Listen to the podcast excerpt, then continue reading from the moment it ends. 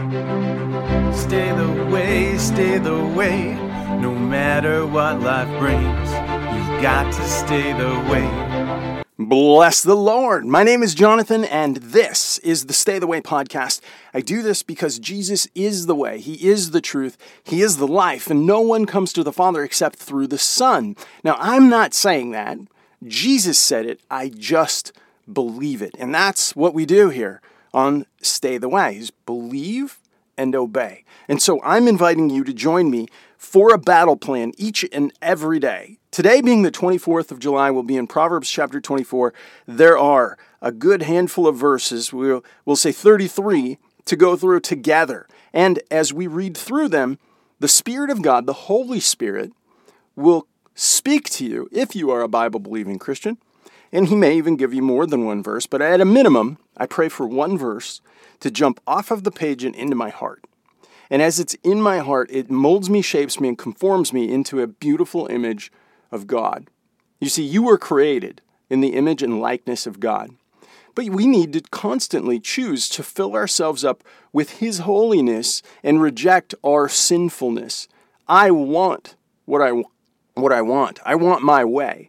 And my way is not always His way. And so if I put my will down and lift up Jesus' will in my life, then He is magnified.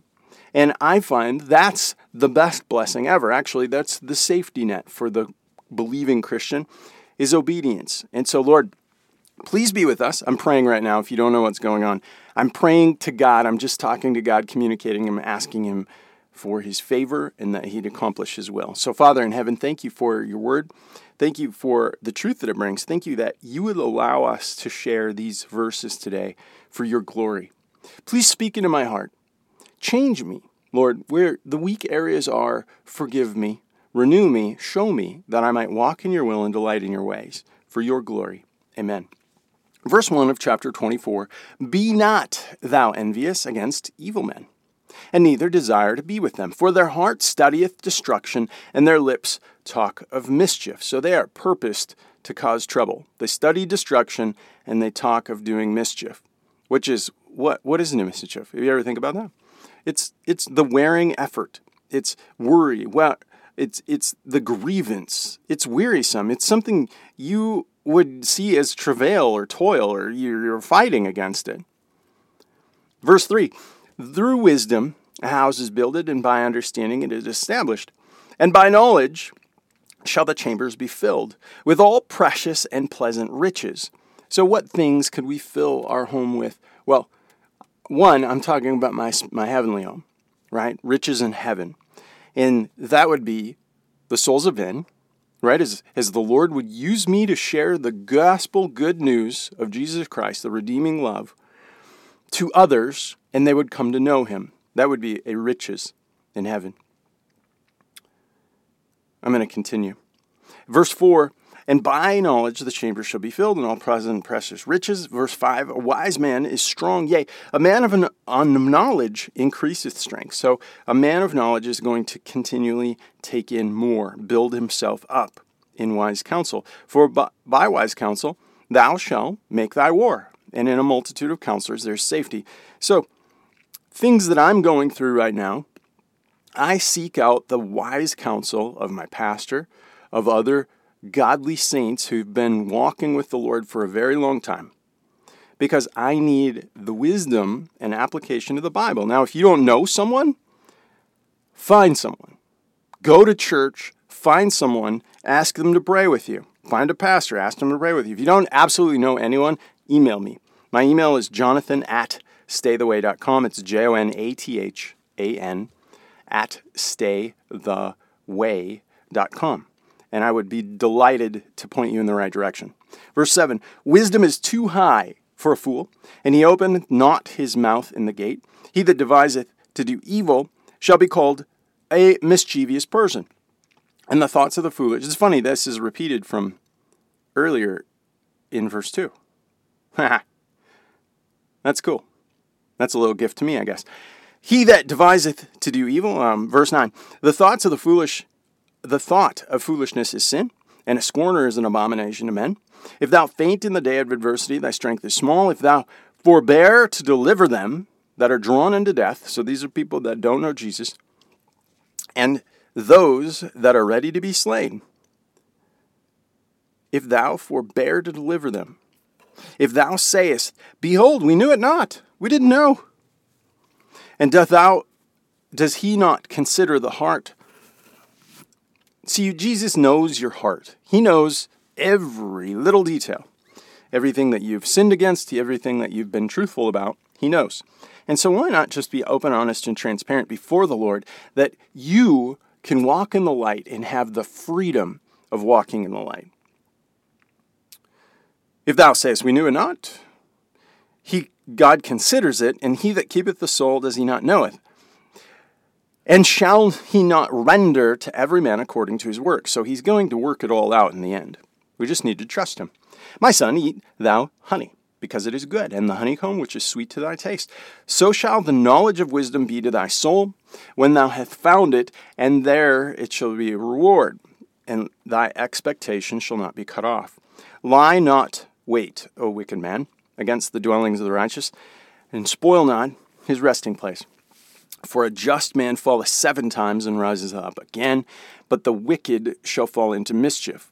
Rejoice not when thine enemy falleth, and let not thy heart be glad when he stumbleth. Don't rejoice when somebody goes through a difficult thing. Pray for them, even in their difficulty. How do we know that? Like, what's the ultimate test of that? I'm going to give you this. Jesus prayed for Judas knowing that Judas was going to betray him. Jesus never gave up on Judas, even though he knew Judas was giving up on him. That's a big deal. I love that. That's great encouragement. Lest the Lord seeth it, and it displease him. This is verse 18, and he turneth away his wrath. Fret not because of thy because of evil men, and neither be thou envious of the wicked, for there shall be no reward for the evil man, and the candle of the wicked shall be put out. Actually, that's what happened to Judas.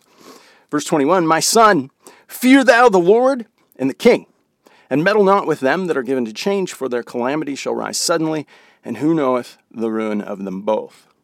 These things also belong to the wise. It is not good to have respect of persons.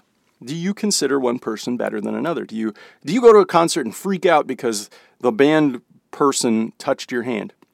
That's probably not good.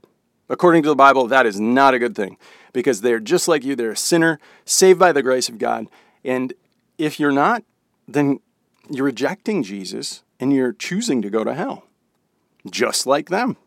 He that saith unto the wicked, Thou art righteous, him shall the people curse, and nations shall abhor him. Abhor him. But to them that rebuke him shall be delight, and a good blessing shall come upon them. So you need to correct the situation. Every man shall kiss the lips of a give of every man shall kiss his lips that giveth a right answer. How, how amazing is that? Prepare thy work without and make it fit for thyself in the field, and afterward build thine house. Be not a witness against thy neighbor without cause, eh, and deceive not with thy lips. Say not, I will do so to him as he hath done to me, and I will render to the man according to his work. I went by the way of the slothful, and by the vineyard of the man void of understanding, and lo, it was all overgrown with thorns, and nettles had covered the face thereof, and the stone wall was broken down. And then I saw, and I considered it well, and I looked upon it and received instruction. Yea, a little sleep, a little slumber, a little folding of the hands to sleep, this is laziness. So shall thy poverty come as one that travaileth, and thy want as an armed man. You must be willing to do the work to achieve something beautiful. You must. Now, if you had taken care of this garden, it would be beautiful. And in contrast to this, this is very interesting because last night we read through Isaiah chapter 5, and the vineyard was the key focus of Isaiah chapter 5. And if you missed that, I'd encourage you to go back and listen to it because it is incredibly interesting how important it is to keep the vineyard, to keep the little things. So, God, please be lifted up, magnified in my heart, that I might keep the little details for your glory. Forgive me where I've failed, Lord. Renew me where I must forge ahead for your glory. In Jesus' name, amen. Hey, God bless you. I pray you have a delightful day in the Lord. And Lord willing, we'll go through utmost first, highest later. You've got to stay the way